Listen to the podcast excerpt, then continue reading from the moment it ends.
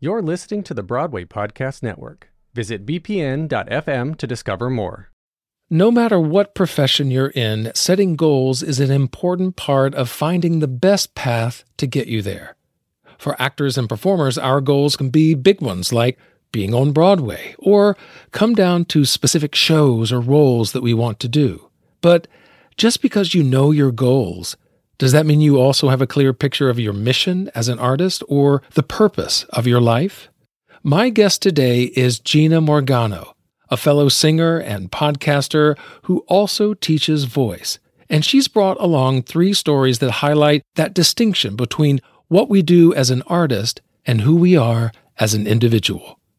One story deals with an illness and losing her voice, while another talks about her big move to New York yet not getting cast in any shows.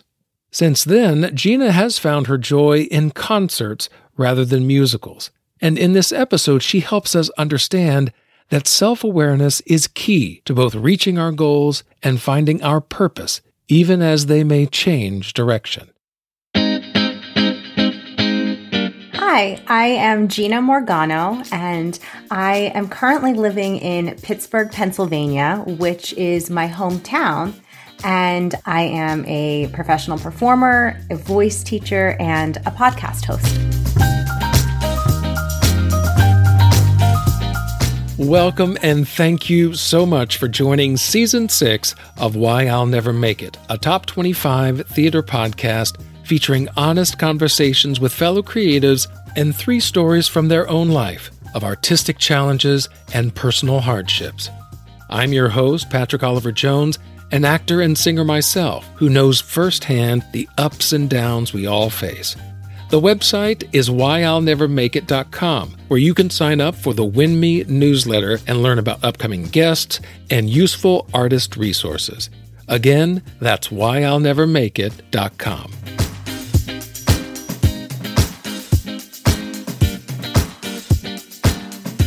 Well, hello, Gina. Thank you so much for joining me here on the podcast. It's so nice to meet you and to have you here. Hi, Patrick. Thank you so much for having me. I'm excited to be here and meet you as well. Yeah, I, I'm really looking forward to our conversation because I certainly love to talk to performers and especially singers, since I'm one myself, but I like to talk to those that also have their toe in the the coaching and the the practice and training side of it as well, because I think that's something that we all strive to be better at and something that we really need to focus on. So I'm really looking forward to the insights that you'll bring, especially in those areas as well. Thank you. Well, you had provided me three different Why I'll Never Make It stories that we're going to be covering today. And so the first one goes back to your time in high school, and you had some vocal health challenges that kind of forced you to make some tough choices. Explain what was going on at that time. Yes. So I was a cheerleader in middle school, and it came time for high school cheerleading, and I got through freshman year. And I remember my voice teacher said something about cheerleading not being so great for the voice. I do think there are people who can do it well, but I was not one of those people. And it came time for sophomore year, and I made the J V team, and I was so excited. And it was the morning of our first practice, and I woke up with a golf ball sized cyst on my thyroid. So overnight, this had grown? Overnight. Oh my gosh. And I wanted to go to practice. um, you know, I was one of those overachievers, like, I have practice, I have to go. And my mother was like, you are not going to practice. You are going to the doctor right away. And I was really, really fortunate. It was uh, benign, and it actually ended up going away on its own. But that was a real wake-up call. And my voice teacher said, wait, you're still cheering? I thought you quit that a long time ago when we talked about that before. And I said, well, no, I, I cheer. And he said, you need to quit. You need to decide, do you want to go to music school or do you want to be a cheerleader? And over that year, I was hoarse. I was not singing particularly well. It was difficult for me to phonate. I was lucky that I was pre-nodular. I didn't have um, true nodes on my vocal fold. So I caught it just in time, but. But still, a cyst. I mean, that, that's a pretty, that's a big red flag right there. Right. Um, so I had a cyst on my thyroid, and then I was pre-nodular on my vocal folds. And also, I didn't realize, but I had undiagnosed acid reflux. I had allergies. I just had pretty much everything that is bad for a singer to have. I had right from the get-go in high school. And so I did quit the cheerleading team. It was one of, still to this day, one of the hardest decisions I've ever made, because that brought me so much joy and so much, uh, so much to my social life. Um, But it was definitely the right decision. And so I learned how to take care of my voice right away, right from the get-go. I had to go to speech therapy. I had to learn how to manage my allergies. I went on to college. I had to learn how to manage my acid reflux. And then, as if that weren't enough, in college, I developed cyclical vomiting syndrome. I have not heard of this. Wow. So this is, I guess, T M I. It's pretty gross, but um, it is where you throw up severely. Like, like it's not just like you throw up and you're done. You're throwing, I was throwing up for hours and hours and hours on end. And for me, it happened every three months, like clockwork. So cyclical means it happens regularly, and it's something that's unexplained by anything else. I think stress caused it, but you can imagine what all of that acid did to my throat. And then there's just the vocal mechanism and the muscles, and they're just seizing basically every time you're vomiting. So it's a, yeah, it's never good for a singer to go through that. Yes. So, you know, I still had to perform. I was in college. I was in grad school. I had a lot going on that required my voice, and it required me to learn how to manage my health. So what was it that you learned, especially in high school, when you had to make that choice between singing and cheerleading? What was it that led you to decide one over the other? Well, cheerleading was really fun, but I knew that singing was my life purpose and my life path. I knew that I wanted to have a career in the arts. I knew that I was in it for the long haul, and I was willing to make that sacrifice. Yeah, because obviously cheerleading, while there are, you know, you can go into professional sports and, and continue on with that. Yeah, singing is definitely more of a passion and an art that if your heart is in that, then yeah, yeah, it's hard, it's hard to give that up. So once you made that choice, then what did you work on specifically to get your voice back into a, a better shape than it was when you were cheering? Well, like I said, I went to speech therapy. I was working with a speech therapist. So it wasn't even on the singing side, but it was just learning how to bring my vocal folds together more gently, learning, because, you know, with cheering, you're kind of slamming them together all the time, at least if you were cheering incorrectly, as I was. You know, singing in a healthy way is really important. But I think what I really learned through all of this is that it's really your lifestyle. It's learning how to live a lifestyle that is conducive to healthy singing. Yeah, because one thing that we've all gone through as far as, uh, you know, learning how to speak better, sing better, especially when we have a break. You know, say we have to get a survival job and we have months without any work, then we sometimes aren't singing for a while. What did you learn about those gaps and breaks of also maintaining and keeping your voice up to snuff? Yes. Well, you know, I used to be afraid of the gaps and the breaks. I was somebody who would practice every day, and I would get very anxious if I wasn't singing. And now I've learned that rest is essential. It's so important. And it's true that, you know, you're training muscles in your body, and if you let the muscles atrophy, you might have to retrain them, right? You don't want to go too long. But if you just go and go and go and go, um, that can create problems as well. And I was definitely overusing my voice. So I learned that by taking breaks, by resting, by going on vocal rest, I had to go on full vocal rest several times during all of this. Um, it It only made me better and stronger as a singer. And I assume you went through, because I've done speech therapy as well. And did you find that your voice was getting stronger? Did you find that it was making those steady improvements? Or did you have some kind of two steps forward, three steps back kind of thing? in some ways through the speech therapy, it was steady improvement. But because I had all of these different vocal issues going on, the reflux and the allergies and all that, it was definitely, you know, two steps forward, one step back, learning how to manage all of it. Yeah, yeah, I bet. And with the pandemic, it's really put a lot of artists uh, on an extended break. You know, some have gone back. Others of us, like myself, we're still waiting to go back to the stage. What is it that you've learned, especially over such an extended period of a break? What can we do to keep maintaining our voice through all that?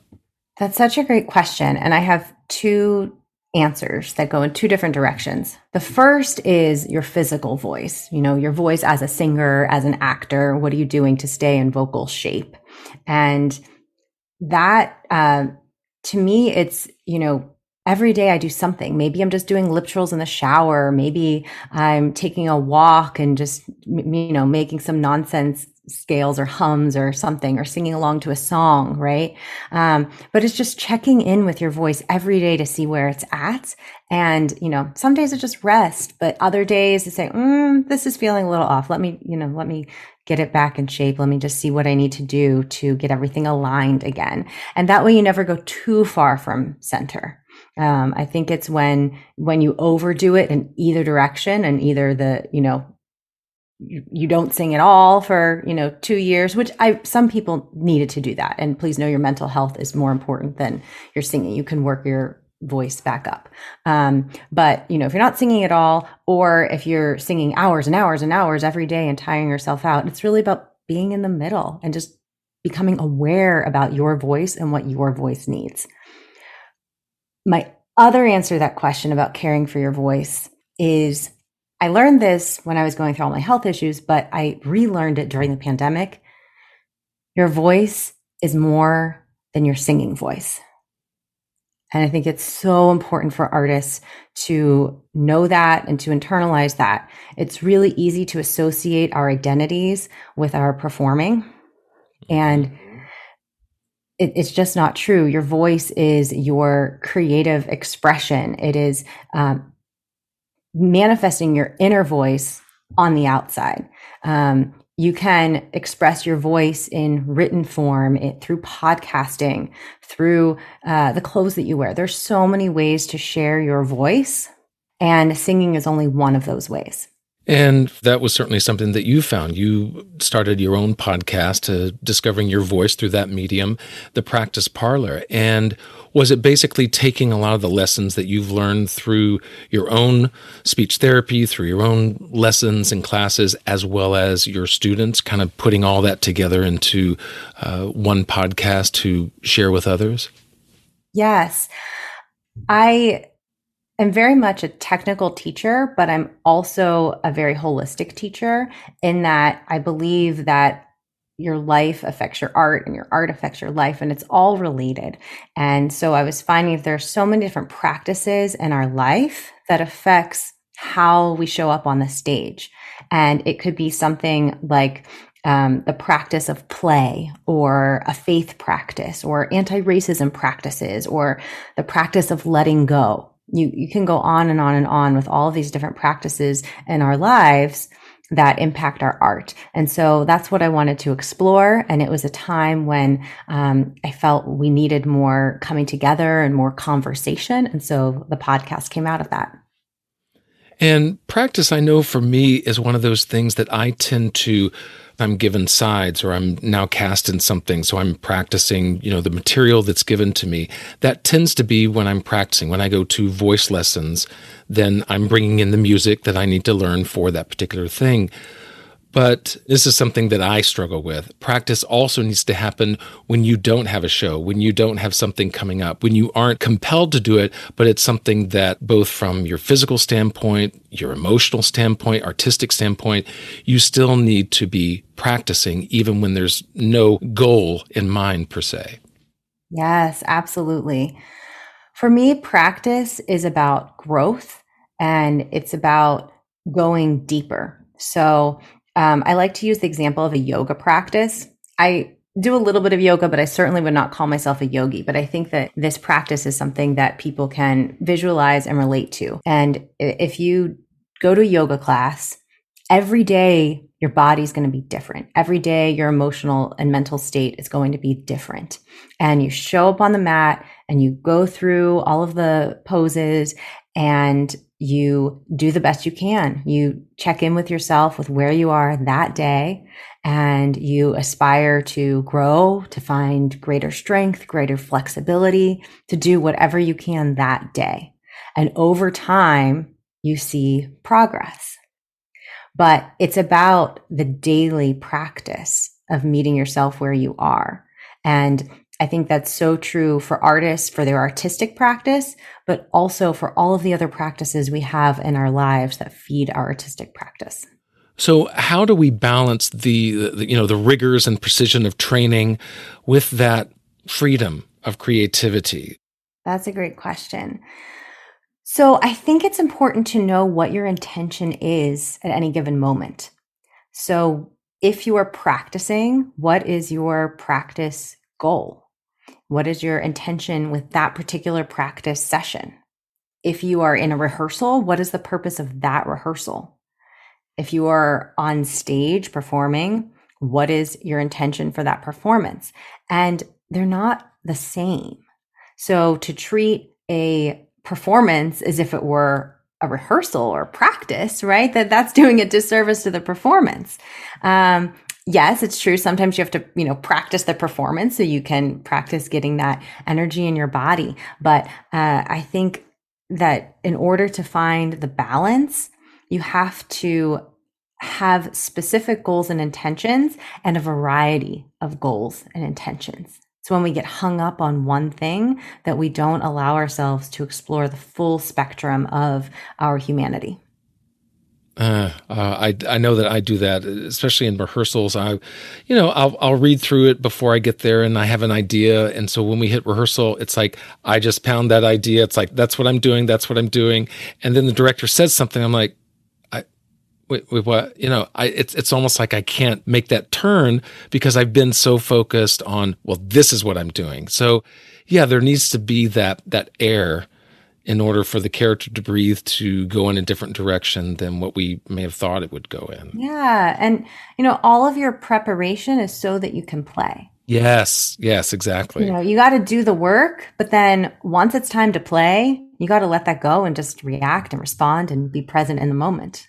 Mm-hmm. Because I, I did some improv classes, and I think that's one of the biggest things they helped with when it came to auditioning was the fact of, okay, I've now presented this. Now the director's going to say something. Maybe we'll talk about, you know, what did you do today? Or are you going away for the holidays? Or, hey, I need you to do this in, differently in the character. And I need to be ready with those kind of questions like, oh, yeah, well, I was doing this. Or digging into the work a little deeper. And, and so it allowed me, I, I think, that freedom and kind of openness that you're talking about of being able to play in the room and not feeling so stuck in one path. Yeah, yeah, absolutely. And I think dealing with uncertainty, uncertainty is something that is really hard for me, and I think hard for other people as well. And, you know, it goes back to what can you control and what can't you control. And we prepare so well and so much, and then, you know, we want to do it just the way we prepared it. But the point is not to do it the way you prepared it. The point is to allow the, the spark of the moment to affect you and affect your performance and affect others.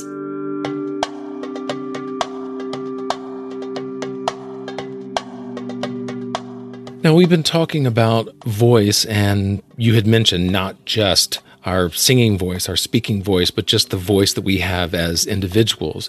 And for our second story, you went to grad school and you uh, you studied journalism there, and it taught you how to ask questions, hold a space. Yet you say that you lost your voice at that particular time. So what was happening at that point?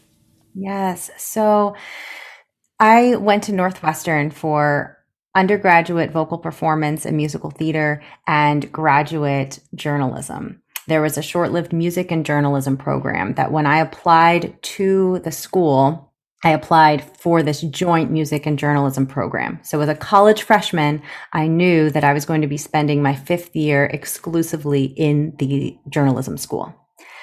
And over my undergraduate years, I deeply, deeply felt that I wanted to pursue a career in the arts. And even though I was interested in journalism, I no longer really wanted to devote that fifth year exclusively to journalism.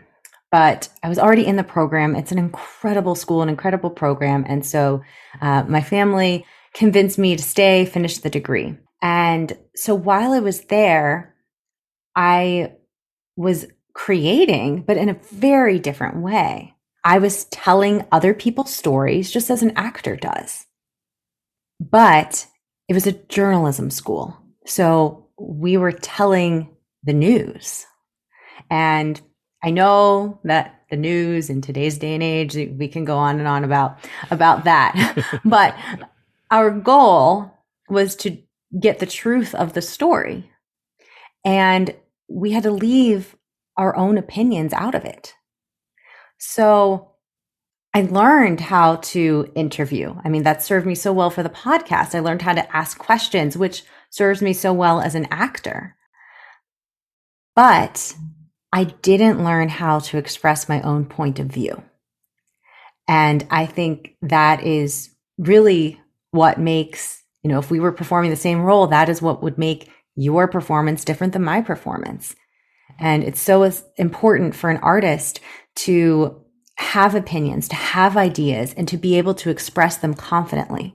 And so I was literally training myself to withhold those opinions and those ideas. Yeah, which can be tough for us emotional creatures that, you know, as actors and singers, we love to emote. And, and as you say, we love to dig into those characters and the scene work. So yeah, it can be tough. I, I was also a journalism major myself. Broadcasting was my was my specialty.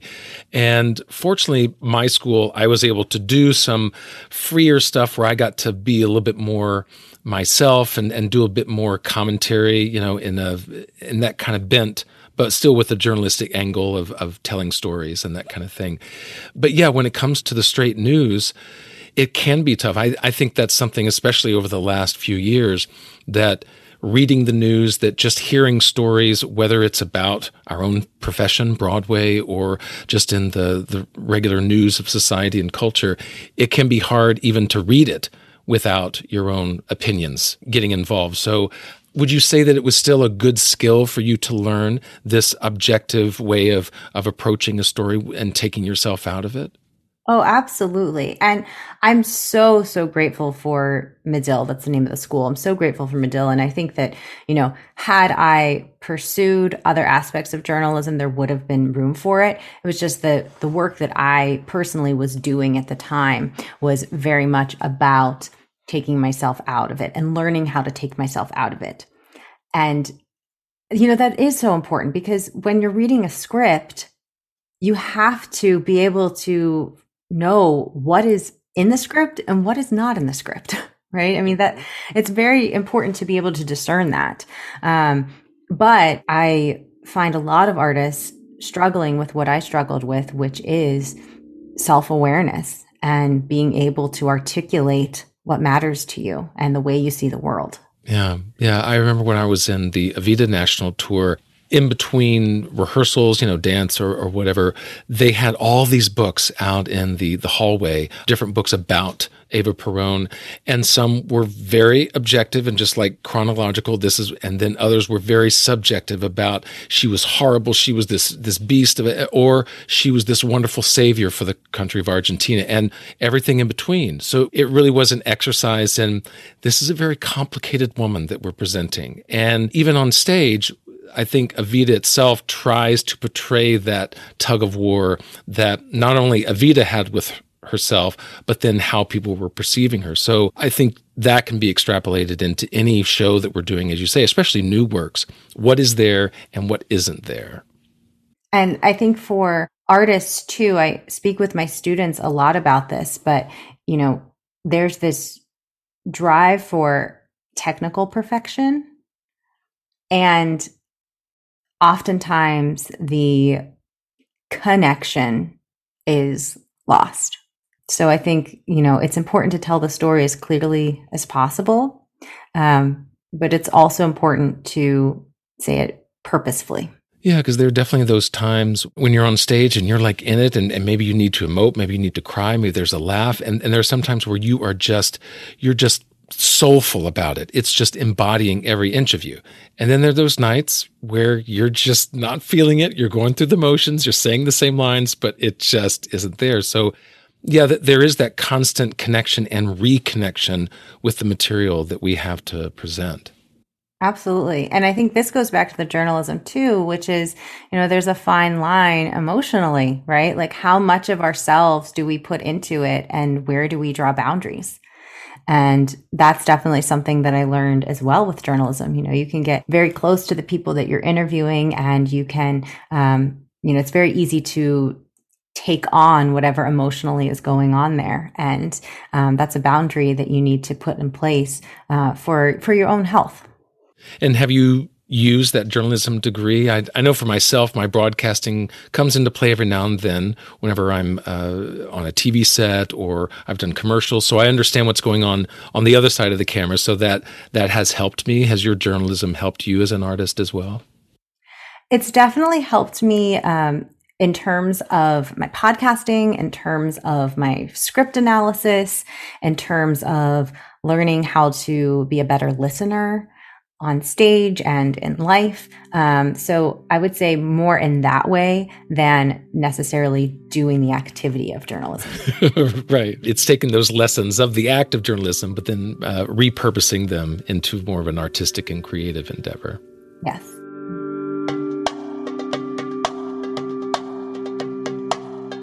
In addition to the stories shared here in these conversations, there are also bonus episodes where guests like Gina also share memorable audition stories.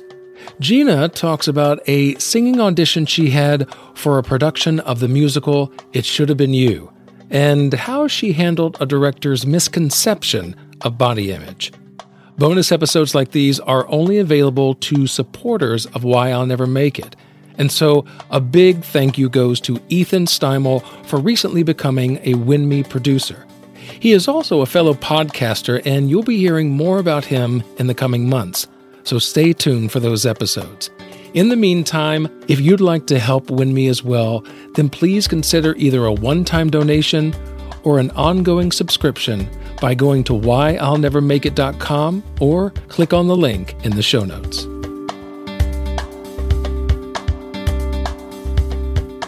One of your biggest steps, and I think one of the biggest steps that uh, a lot of artists take, is that eventual move to New York. And for you, that came with all the excitement and everything.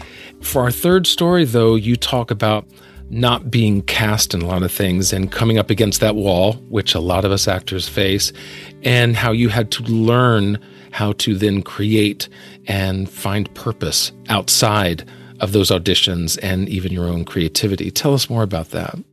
Well, I think it's so easy when you come out of a music or a theater school to be in the mindset of, I need to be cast, I need to be cast, I need to be cast. And you go to all the auditions and you try to meet the people. And then, you know, you get to New York and it's a much bigger pool and there's a lot of rejection. And, you know, some people do get cast right away, but many people do not. And I was not getting cast.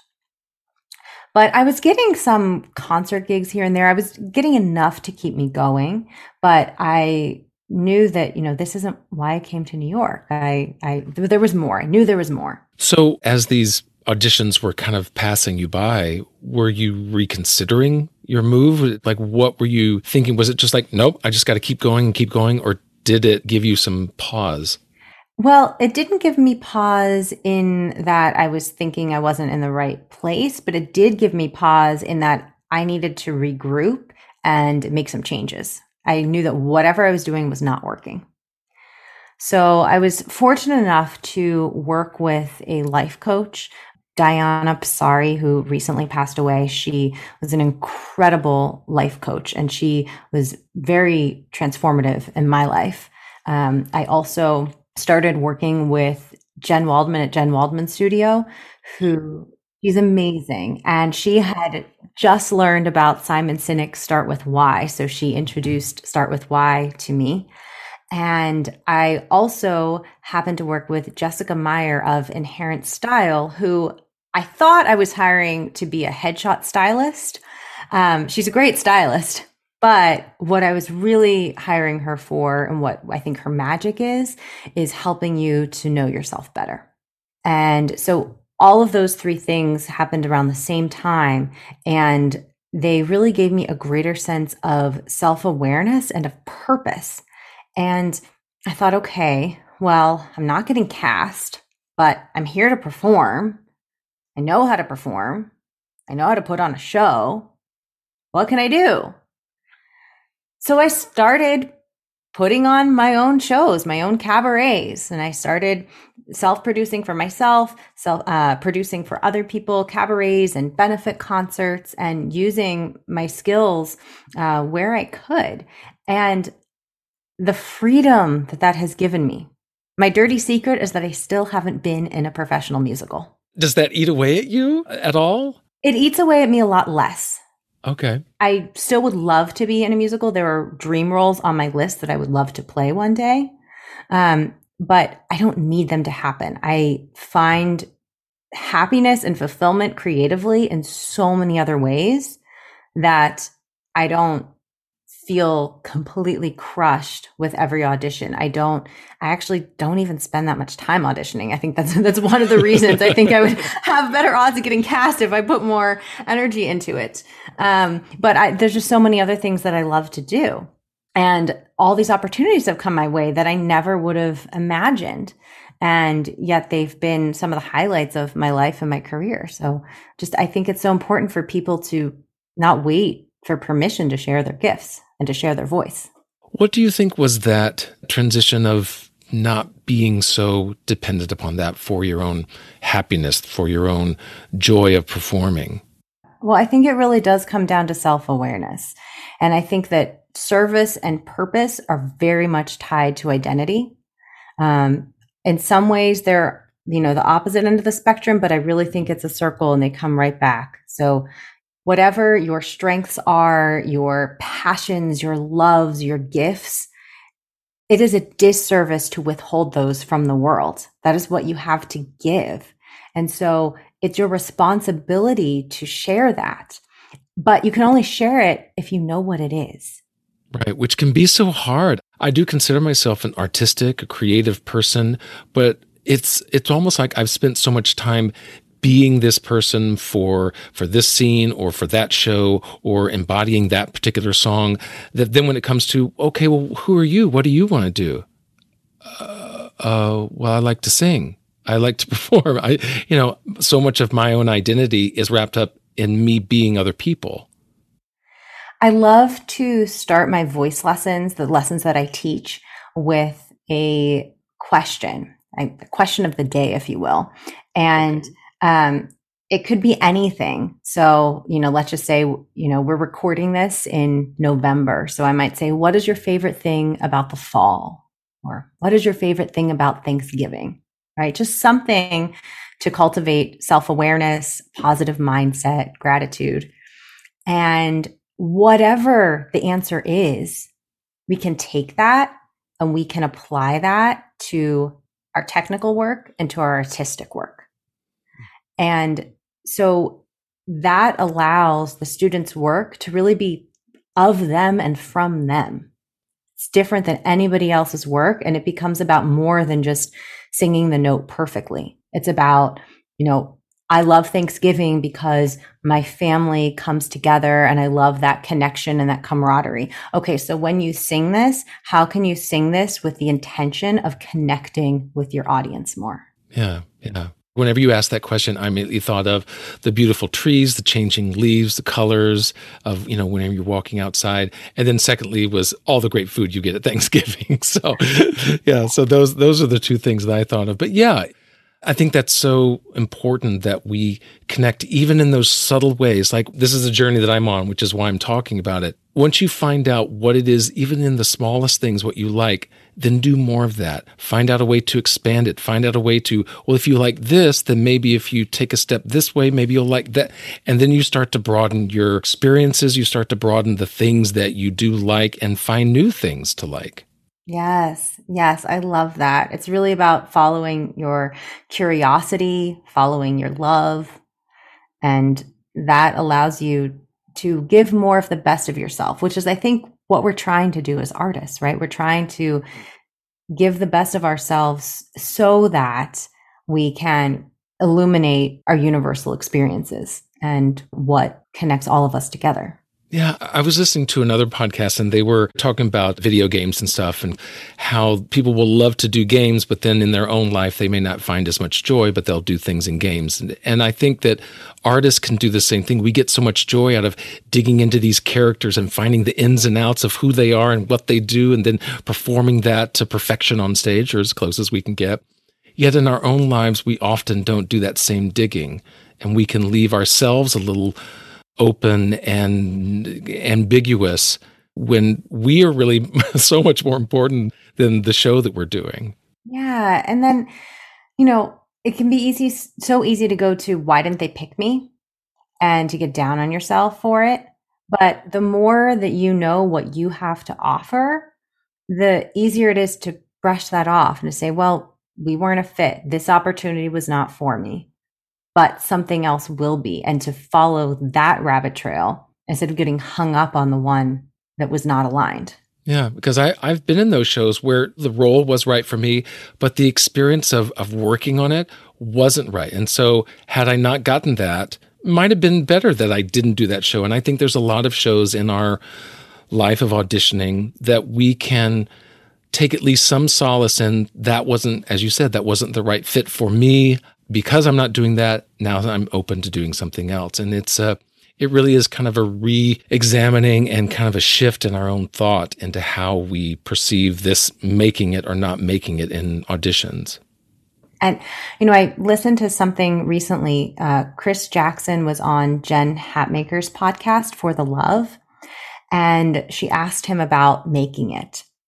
And I'm going to paraphrase, but he said something along the lines of, you know, I will never have made it because I will always still be making.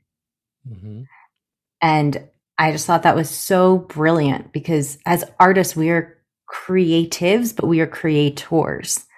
And as long as we are creating, we are doing what we're here to do. We are expressing our artistry and our creativity. Um, and I think it's when we feel like we can't create, when we feel those brick walls and those roadblocks and those no's that are preventing us from creating, that's when it's very uh, soul-sucking and it's very disheartening. So if we can find a way to always be creating, then um, we will be happier and we will serve to our f- more full capacity. And when it comes to that service, I know that that's something that has been very important to you as far as charity work, advocacy, that kind of thing. What have you learned from the different organizations and uh, service that you have found? How has that helped you as both a person and as an artist? Oh, so much. Uh, where to begin? Uh, I think the first thing in terms of artistry is that now it's very important to me that I have purpose behind everything I do. You know, it's easy to say, it's like, you have didn't do things with purpose before, what? Um, but no, I think there was a time in my life where it really was about me trying to impress, me trying to get validation, um, to get applause and affirmation. Um, but now it's like, if I'm choosing to sing this song, even if it's just in an audition, why this song? Why do I need mm-hmm. to sing this song? And what do I hope to convey to the audience, to the auditors, that is meaningful besides just like, oh, she's a good singer? Um, so I think that's the number one thing. But then in life, right, there's, there are so many causes and so many people that need our help, right? There's an infinite number. Um, and we can't tackle all of them. No one person can. But I think learning, you know, which few things do you really have an ability to help, and then offering your gifts. So singing for benefits is really important to me, um, using my voice that way. Um, I know, you know, there are some people say like, I will never sing for free. Well, it's, it's very important to me that um, I am continuously and regularly giving my voice um, to organizations that matter to me. Um, it's really important to me. We talked about the listening with the journalism.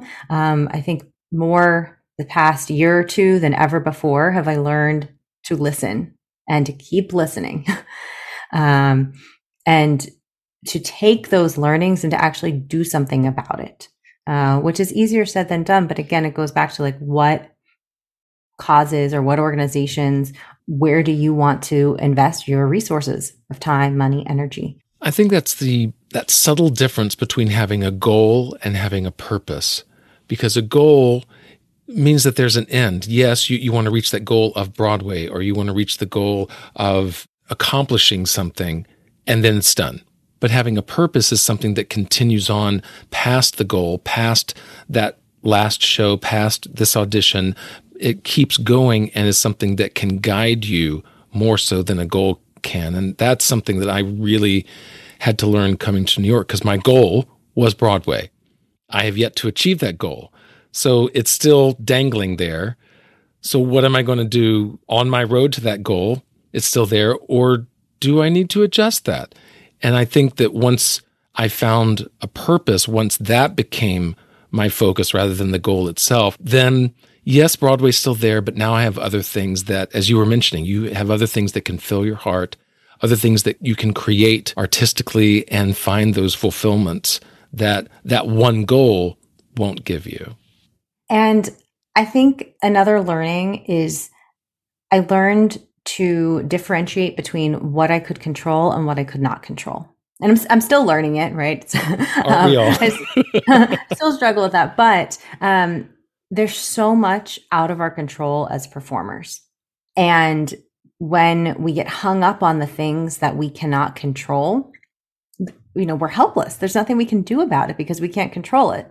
So instead, if we can create goals. I like to say um, there are there are dreams that we have, and then there are goals. And the goals are the things that we actually can make happen on our own. And, you know, yes, we might need to bring in, you know, support, a team to help us out, but those are things that that we can make happen.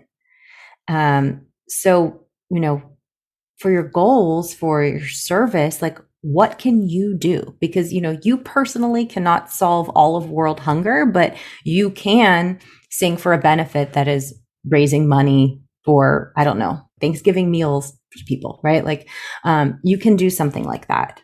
So again, self-awareness, once you know what is important to you, how can you use your gifts as a resource to help? Well, thank you so much for sharing your gifts on the podcast today. It's really been a joy to talk to you and, and dig into these issues. I, I think you've certainly brought up a lot of things for me, and, and I'm sure for you listening that uh, there's certainly a lot of nuggets in there to take away. So thank you very much. Well, thank you so much for having me on. It's been a joy chatting with you.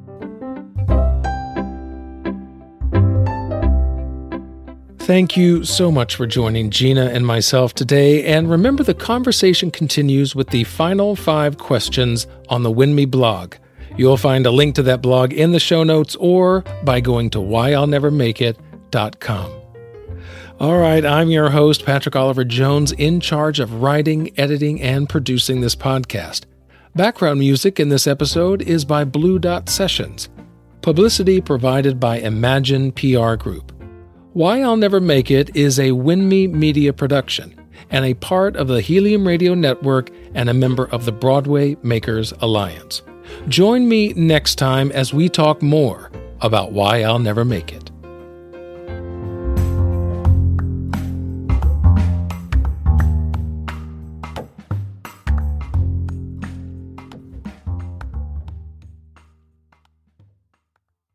C F Os and controllers, there's a better way to manage cards, expenses, travel, and reimbursements.